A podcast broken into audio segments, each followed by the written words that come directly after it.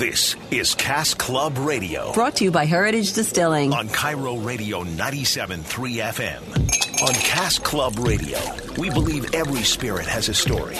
And stories, like good drinks, are always better when shared with friends. Each week, we'll explore the intersection of cocktails, spirits, beer, wine, and life. It's Cask Club Radio.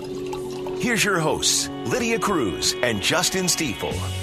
Good afternoon. Welcome to another episode of Cask Club Radio. We're so happy to have you here. So happy to be here. My name is Lydia Cruz. And I'm Justin Stiefel. And I'm Maura Dooley. Welcome to it. One of the big things going on, of course, the summer, summer blockbusters. Are you guys a big fan of heading to the movies, catching some of the uh, big summer blockbusters out there? Yeah, I am. I took my kids to go see Solo last week, and they had a good time at that. I don't know if they enjoy going to the movies to watch the movies or access to huge tubs of popcorn and Oh, soda. also good. Uh, yes. I don't know what they like more, but uh, we all had a good time. And the movie that launched yesterday is a riff on the old Ocean's 11 remake. Uh, this movie, Ocean's 8, appeared in uh, theaters yesterday, and it has caused somewhat of a debate. And interesting to get your two thoughts on it. Yeah, this is a kind of a trend. It seems like in Hollywood, remaking some of the uh, classics with uh, all female casts, which is kind of interesting and intriguing to me. And there are a ton of stars in this remake, a ton of female actresses I love: Cate Blanchett,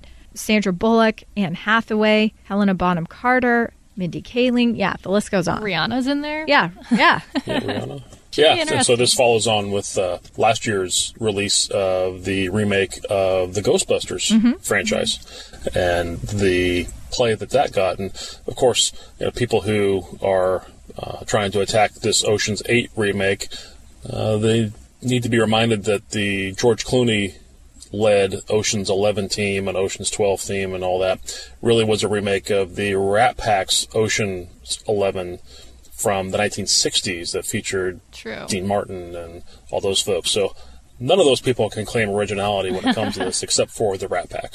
Very true. Well, I'm going to go check it out. I honestly didn't think the Ghostbusters movie was as good as I hoped, so hopefully this one is entertaining. Well, we will look forward to your report next week. Yes, we'll get an official review. In the meantime, what's going on in the headlines this week? Well, you know, we talked early in the spring about the droughts that hit Europe and the uh, impact on Europe's wine crop and, and the devastation that that is likely to bring.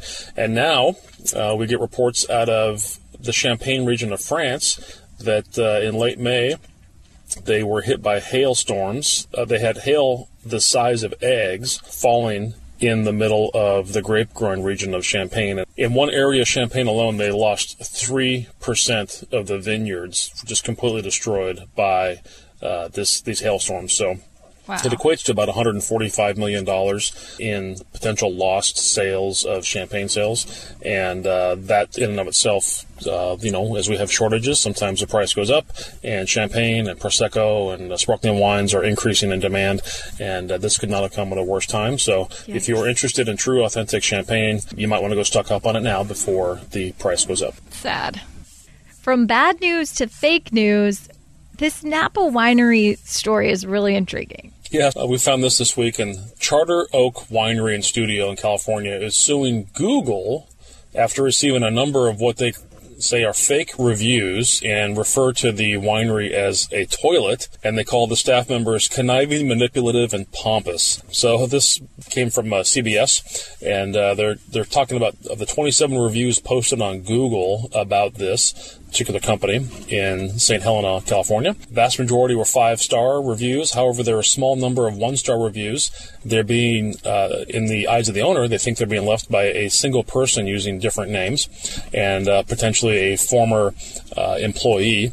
And so the uh, owner has been going to Google and asking Google to take what they think are the fake ads down. And so far, Google has been non-responsive, and uh, so the owner sued. And this is going to small claims court uh, June 12th. So uh, we'll know more next week uh, if it gets reported in the news. But you know, we are seeing more and more of this fake news stuff, and uh, folks who are business owners are not taking it sitting down.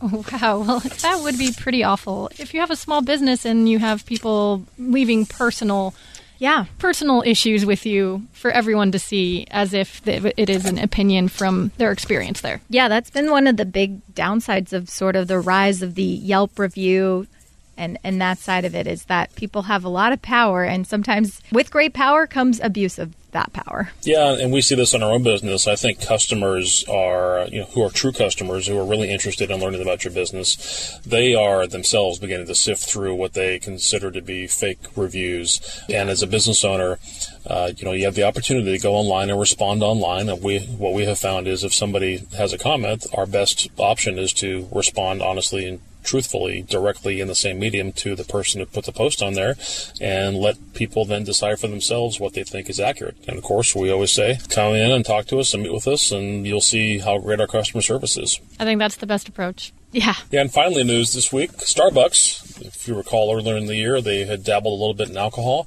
Well, now they're jumping on the gin bandwagon. And uh, Starbucks is now uh, trying to tap into the gin craze. They are launching a Starbucks Reserve gin barrel aged cold brew coffee. So, what they're doing is they're getting barrels that were used to age gin for barrel aged gin, and then they are taking small batches of roasted beans and they are putting them into the barrels and letting them sit for a while.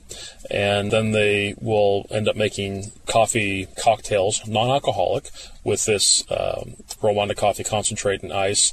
And so they end up with this sparkling non alcoholic drink that they describe as a twist on the gin and tonic, but with coffee and no alcohol. Wow. What do you think, Lydia? You're the gin lover of the group. Well, I'm a gin lover and I'm a coffee lover, so uh, yeah, I'm I'm definitely in on this. I think that it's been kind of interesting to watch being a local company to watch Starbucks sort of dip their toe in this water and then commit more and more to this path. Well, and they're doing this at the roastery, the Starbucks Reserve Roastery, so it's a chance for them to use that as a hands-on laboratory to get exposure to customers directly, figure out what customers want, and then as a big company, they can decide how are they going to uh, try and put that into bigger practice on a bigger scale. If you are a company like Starbucks, your scale is so big that uh, if you find magic in a bottle and it hits, you then have to figure out how are we going to scale this thing up. So the biggest challenge for them is going to be how many good quality barrels are out there that they can acquire that were used to make aged gin. I'm telling you, that is a very small sample. there are not a lot of people making aged gin. Yeah. Thus, not a lot of used gin barrels in the market. Coming up on Cask Club Radio, well, pretty much everybody, I think at this point, we've all been to a themed bar before. Pretty popular, especially in the Pacific Northwest. We have plenty of options to choose from. Anything from what? Sports bar to country western to I've seen Star Wars themed bars at this point. Coming up on Cask Club Radio, we're going to talk about this trend and if these themed bars actually detract from the cocktails that they're selling. We'll explain. It's next on Cask Club Radio.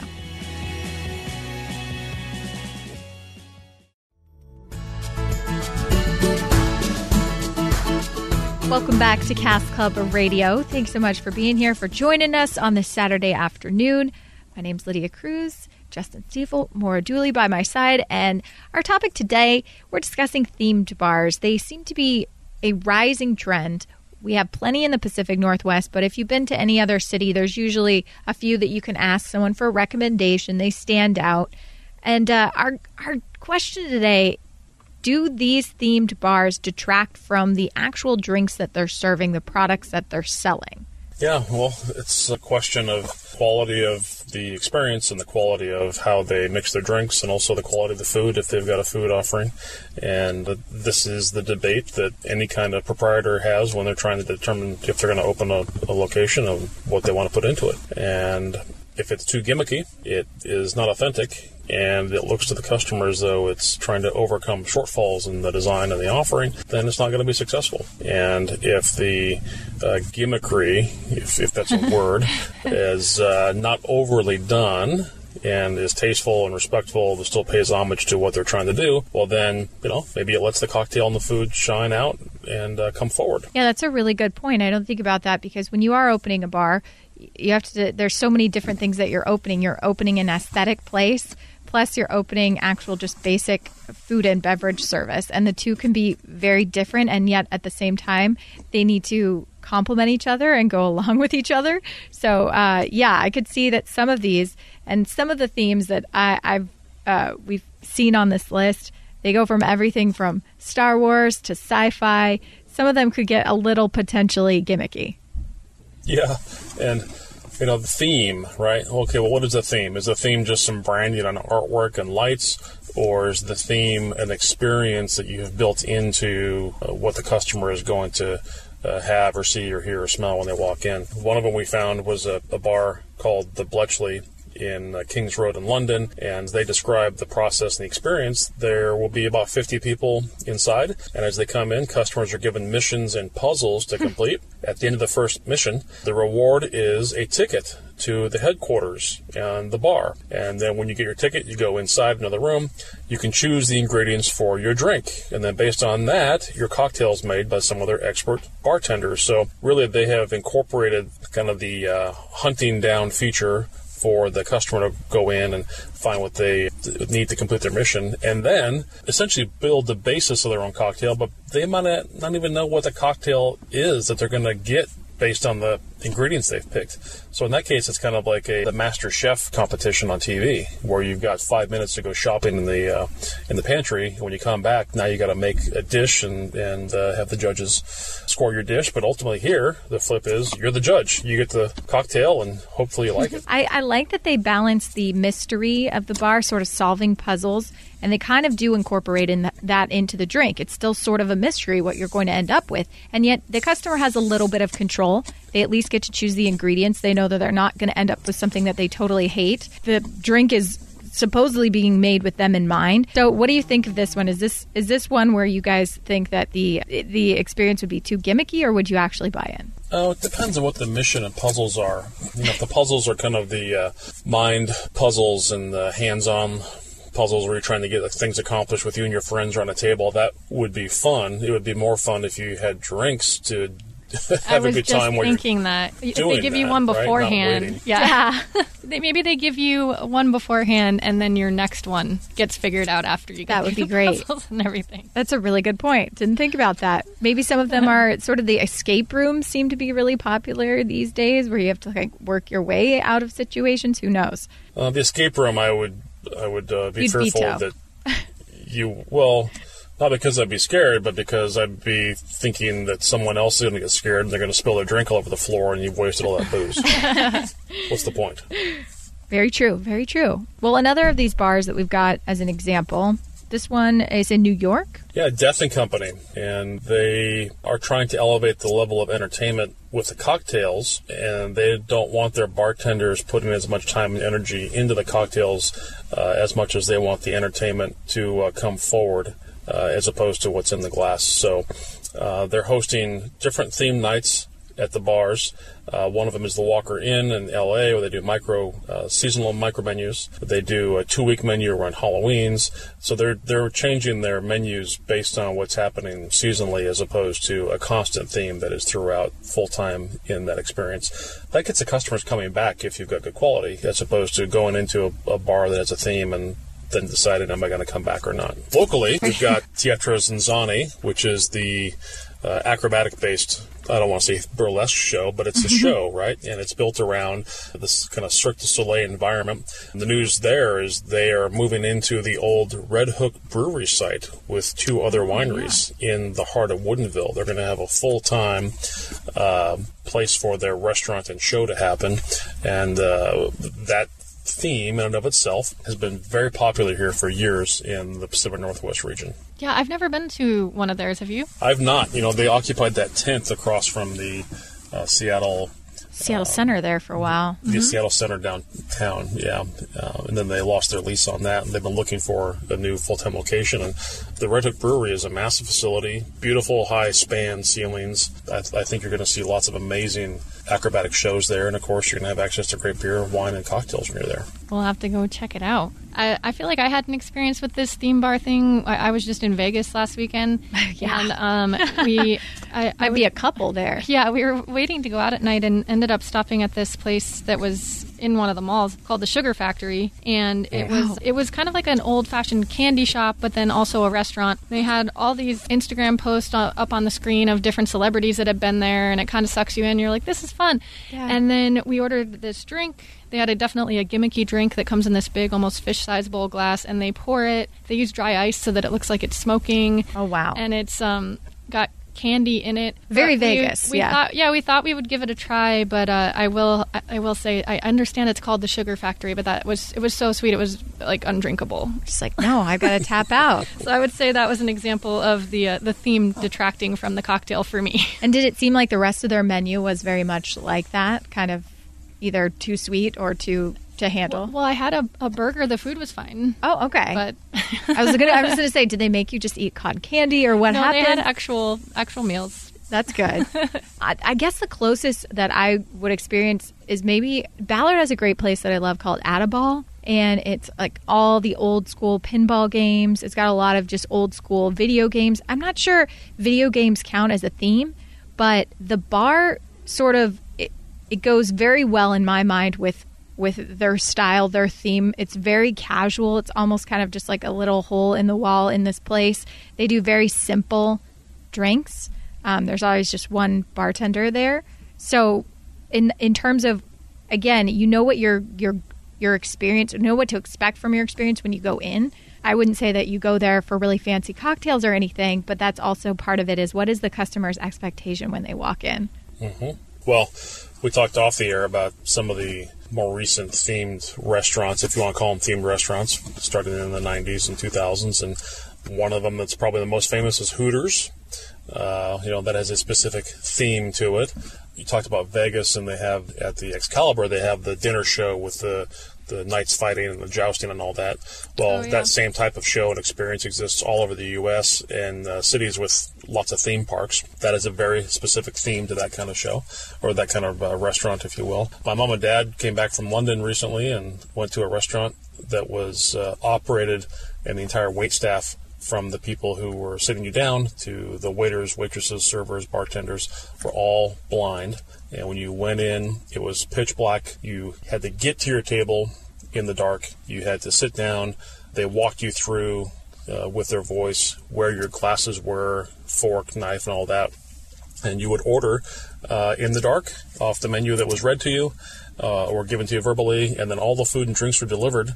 And uh, the last time you saw the light was when you exited the restaurant two hours later. That was a full immersion experience, and they could not stop talking about it.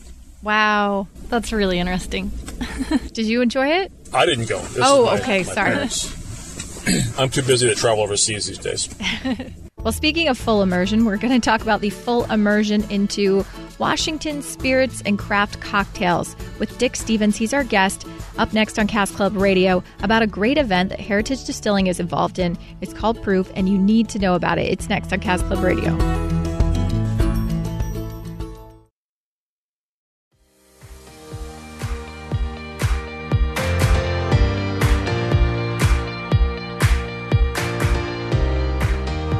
Welcome back to Cask Club Radio. Right now, we're joined by our friend Dick Stephens, who puts on an amazing event every year.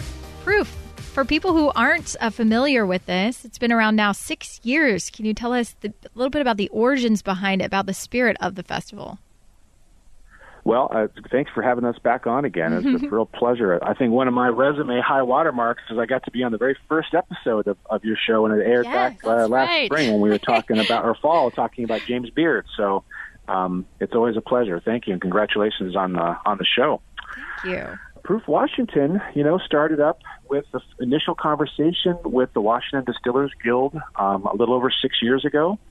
And we went to the leadership of the guild at that time, and there were people like uh, Stephen Stone from Sound Spirits and Jason Parker from, from Copperworks, which didn't even exist then. There was no brick and mortar, there was no fluid, there was nothing. There was Skip Tognetti, who uh, is with letterpress and and we all started talking about what what this could be and from the very beginning we said we only were interested in doing the flagship version of this. We didn't want to just do a tasting where we had we had great distilleries there but we wanted to make sure that we had great food and great environment and the goal was to try to set what we hope would be the standard of a grand tasting for the Washington Spirits. I think we've done that, uh, but it's been a team effort. The Washington Distillers Guild and us have just been two peas in a pod, and uh, one can't do it without the other, and we've just been blessed to have such a great partnership with the Guild. And we've kind of mimicked a little bit about what we saw happen with Taste Washington when we first got involved with that 14 years ago with the wine industry by working with the flagship group on the wine side and saying, you know what, we're not going to let any big brands come in here. That's that's not okay. You're not going to see any major companies come in and be a part of proof, no matter what how much money they have in their hand. And over the years, we have had to turn them away. So this is about showcasing local, showcasing the the the alliance of the Washington Distillers Guild, and then if the guild decides they want to see some groups come in from Oregon and see some groups come in from Montana or Idaho, uh, that has been a neat bridge that they've used proof to build between other states. And when we started, I think there were 25 distilleries. Now there are over 100, Wow. and I think it's just a reflection of where the business is and that's our job is to take that one day and do a snapshot for the public so they can see feel taste touch and hear exactly what's going on in this movement it's pretty exciting That is very cool. Now, more than 40 Washington distillers, correct? Food from local restaurants. yes the food is a big part of this and i think to be blunt the people who run other good events the hardest part is this to is to get good restaurants and and good catering companies to come in particularly in the summer when when things are going great. But we've really solid restaurant partners and we're still bringing them in but you know groups like you know 190 sunset and the ballroom uh, are big parts. We've got the tom douglas group involved again. Uh, we've got uh, a sushi element. We've got uh, Russell Lowell Catering, Russell's uh, uh, Russell's uh, Restaurant and Loft, and the Carlisle Room, and we also want to have some some dessert elements, but we don't want it to be all about desserts. We want those proteins in there, we want those grains in there to really balance all the grand tasting that's going on, and it's impossible to.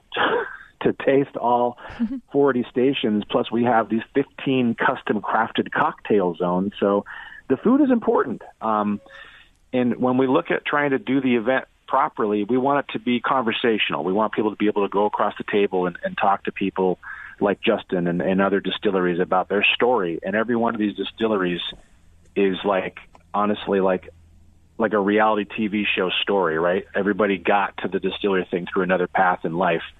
And I think that Proof has done that. There's a huge social media conversation that comes on board with it too. I think that that's what's trying to set the the event apart, and it's in the summer, so we've got to try to keep it fun and casual, but hip, and we're really trying to service what those people are looking for. Yeah, and the good news is there are still tickets available for people who are interested in, in attending this year's Proof Washington event. So, how do they go about finding and buying tickets now? Well, the event is, is bound to sell out again. So the VIP tickets, uh, all these are available if you go to proofwashington.org. That's our homepage. And you can see all the distilleries that are signed up, all the restaurants that are signed up. We have a lot of great exhibitors and sponsors that are all focused on this culture.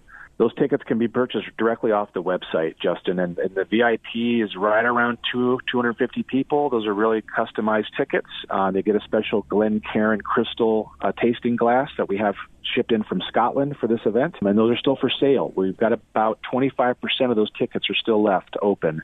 And then the general admission grand tasting tickets are also for sale. And uh, usually about two weeks out from the event, things started getting tougher about getting tickets. So right now, we're right in that sweet spot. All right. And uh, when people show up, the, obviously they get a chance to meet the maker, right? That's what we talk about. Come meet the maker. Absolutely. So that, that means going to the, the booth. Every distillery will have their own booth, pouring samples, talking about their products. Same thing on the food side, right? The food vendors are talking about the food samples they've brought, why they made them, and how they pair. In the past years, we this is our fifth year as a company having a booth, and we're honored to be involved again. Any breakout sessions or a chance for kind of a more organized meet the maker Q and A deal, separate and apart from the tastings? Well, certainly on the VIP, uh, for people who buy a VIP ticket, only about 25 or 30 percent of the total audience that will be in there, and hardly anybody comes and goes for half an hour and leaves. They stay the entire time because there's so much to do in there. That first hour really allows people to have a real discussion with people like yourself, or people that have just hit the scene, or people that are starting to work uh, more into expanding what they have in their portfolio. Maybe they're starting to add a whiskey now because it's been resting in a barrel. To me, that is a big benefit of the VIP ticket. Is you're actually talking to the person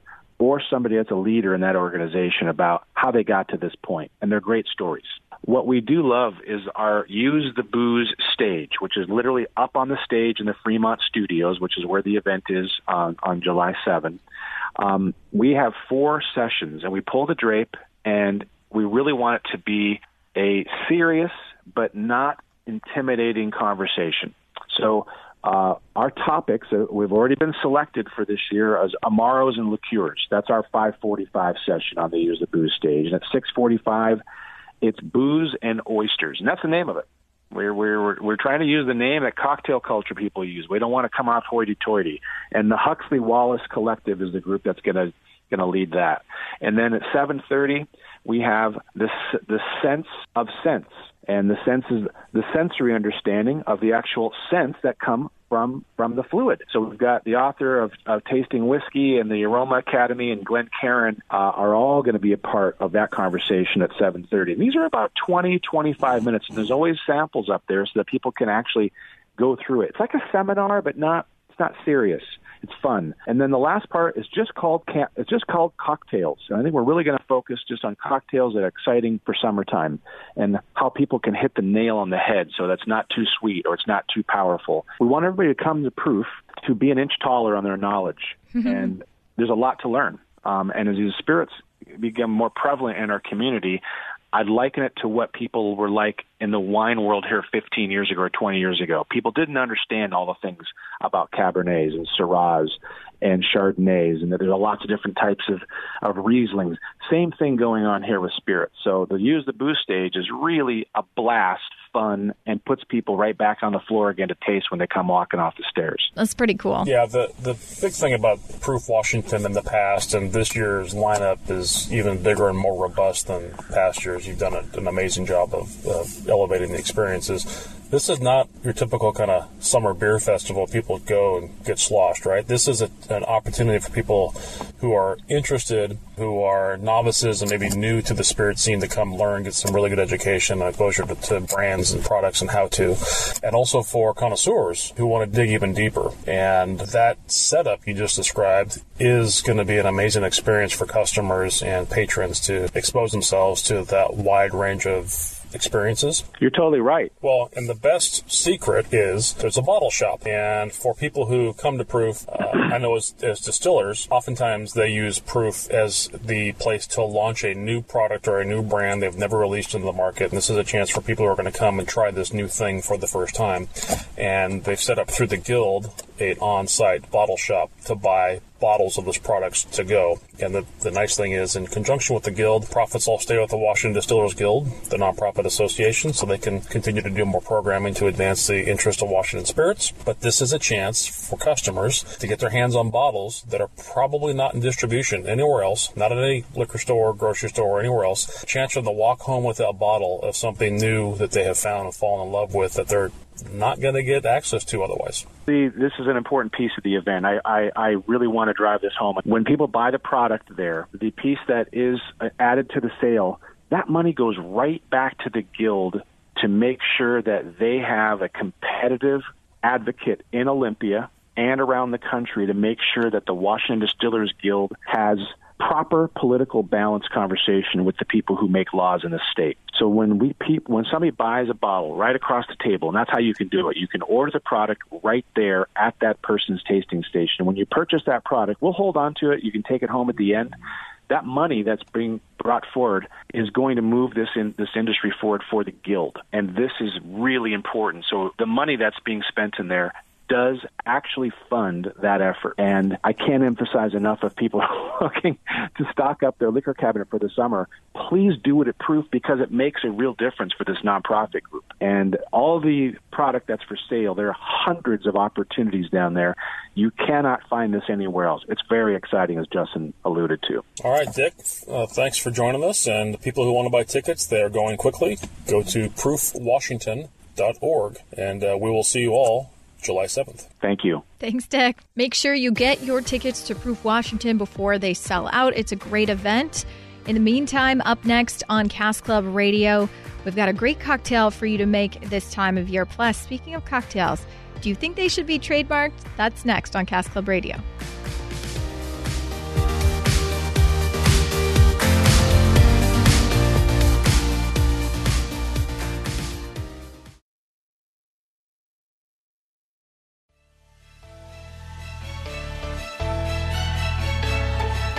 Welcome back to Cask Club Radio. Thanks so much for joining us. Before we wrap up here, we've got a great cocktail recipe that revolves around Flag Day because that is coming up on June 14th. That's just in a few minutes here. But first, should cocktails be trademarked? Should bars or companies be allowed to trademark your favorite cocktails? That is an interesting question that I've not really spent much time thinking about. Yeah, intellectual property its value. It's uh, it has uh, it's an asset if you can get a hold of it and own it and protect it. We found an article here talking about innovations in cocktails and how companies and bars and individuals have tried to trademark them. And now, trademark is not the same as a patent. A patent is an invention you have. A trademark is a name or something associated with a brand or product uh, that indicates the source of that brand or product. Not the same as a patent. So here we talk about the dark and stormy. The dark and stormy um, is, of course, a uh, cocktail uh, made with rum, ginger beer, lime, and uh, I didn't know this, but it's owned by Gosling's. Uh, I did not know company. that either. Yeah, Sazerac is a cocktail uh, with uh, absinthe and rye, other items so that you can make different riffs on it. And Sazerac trademark name is owned by Sazerac, which owns lots of different brands of booze. This article talks about Earl Bernhardt. They interview him, co-founder of Tropical Isle in New Orleans. He says he started the Tropical Isle in 1984 at the World's Fair. He uh, had a drink that became a hit with the college students. Every Saturday night, him and his partner would sit in front of the bar, and with everybody walking by, they would uh, see the hurricane glasses. So they thought they wanted to come up with something uh, green. They made this cocktail called the hand grenade, and after experimenting, they came up with a recipe, and it has 13 ingredients. They keep them secret. Wow. Um, they sell it only at their locations. They serve it on the rocks and frozen, and uh, they call it the hand grenade. And they have a skinny version called the hand grenade martini. So one of his clients was a lawyer and said, hey, you should trademark that. So they trademarked it, the hand grenade, and he says it's the best decision he's ever made. Now, I'm going to tell you what are the practical realities of this. Let's say you come up with an amazing cocktail and you want uh, to name it, and you come up with a very clever name. We're going to call this the Hurricane or the Sazerac or whatever. Now, somebody else in the field, a bar across the country, sees that and they say, "Oh, that's a great thing. I'm going to make the same cocktail, but with a different recipe because you're not patenting the formula. Mm-hmm. That person has only protected the name, the hurricane, or in this case, the hand grenade. Mm-hmm. Uh, how are you going to enforce that? If you're a bar in New Orleans, you can't possibly scour all the bars in Seattle to determine if someone is using a cocktail called the hand grenade. And even if they did come up with a cocktail called the hand grenade, does it look the same? Does it taste the same? Does it have the same ingredients?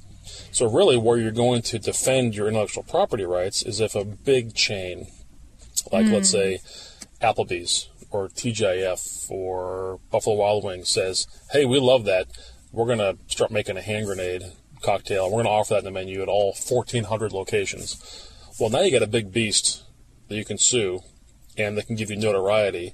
But if you tangle with the beast, be prepared to pay for it because enforcing trademark rights is not cheap. It's very expensive. You got to have a big retainer, a good lawyer. So, yeah, I, is that yes. part of their motivation for this bar that uh, sold the hand grenade? They talk about that they've defended it over the years and that plenty of people have tried to make it despite the fact that they've kept their ingredients secret, which is the surprising part to me because 13 ingredients and some of them being secret. Um, is that part of the reason of like is there incentive to keep the recipe hidden as much as you possibly can? Well, again, the recipe is not protected. It's the name. The hand grenade is what they're protecting. But I mean, just so that people can't even replicate your drink on a basic level. Because yeah, if you're if if just the name that's protected. Yeah, so they would not be in this case trademarking the recipe. The recipe is a trade secret. Uh, the name is what they're trying to protect. The hand grenade, and you know somebody else might decide to come up with a cocktail that they want to call the hand grenade that is completely different in flavor, look, appearance. Mm. Uh, but again, they have to enforce their rights. It's the obligation is on them as the trademark owner to go out and enforce their rights. They've got to identify somebody who's using it, the name, the hand grenade, in beer, wine, or spirits in the restaurant trade, and then they need to send them a cease and desist letter. And if they persist, they need to, you know, go and enforce their rights with litigation. And again, a small bar in Ballard, in Seattle, who might be making a hundred of these a week, is it worth this guy's time in New Orleans to find every bar across the country that is using the term hand grenade on a, on a particular cocktail? Are they likely to even find all the infringers? No, they're not likely to find them all because we have thousands and tens of thousands of bars across the country. Yeah. Well, Maura, you had so that great question off the air about, well, I'm surprised more people haven't trademarked theirs. And maybe this is why because it's just yeah, yeah too maybe. daunting a uh, a process. I guess I would think maybe more just the the bartender or the bar wants the notoriety than you're actually going to go around suing people. Yeah, true. Um, I actually uh, bartended a lot of Mardi Gras in Colorado, not in New Orleans, but I and I made a lot of hurricanes, but I've actually never heard of a hand grenade. Never. Wow. So I maybe no, it's not, not, quite as those. famous. Yeah. Well, you need to spend more time in New Orleans. Yes. One cocktail that you can freely make at home this week. It's inspired by Flag Day. What is the cocktail of the week? Yeah, so Flag Day is June 14th. It's coming up right around the corner, and we want to celebrate red, white, and blue with a red, white, and blue punch. So we are making patriotic punch. Uh, this can be done in batches, so this is perfect for summer barbecues and holidays. Uh, this starts with three cups of our uh, Heritage Distilling Company strawberry flavored vodka, six cups of limeade, three cups of club soda or Sprite, half a cup of fresh blueberries, one cup of sliced strawberries, and one thinly sliced pear. Add all the ingredients to a punch bowl, stir, and serve. That sounds delightfully yeah. refreshing. Yeah. I love it. Yeah, it's got a little bit of red, white, and blue. It's got the tanginess and tartness of the limeade, sweetness of the strawberry. Of course, it's got the vodka, which we all want, and uh, you might even get some uh, sherbet or some kind of uh, something uh, ice cream to float in the punch bowl if you want to add a little bit of creaminess to it. I was going to say, taking advantage of plenty of those uh, fresh fruits that we've got going on, especially in the Pacific Northwest. That's right. To find this recipe, as always, you can go online to heritagedistilling.com and check it out. Or you can also download any past episodes of Cask Club Radio, this episode as well. We're on Facebook, Instagram, Pinterest, and of course, don't forget to rate us on iTunes. Perfect. In the meantime, everybody have a fabulous and safe weekend. Drink responsibly. Enjoy the movies if you end up going to see Ocean's 8, and we'll see you next week. And don't forget to go to proofwashington.org and get your tickets to the upcoming Proof Spirits Festival.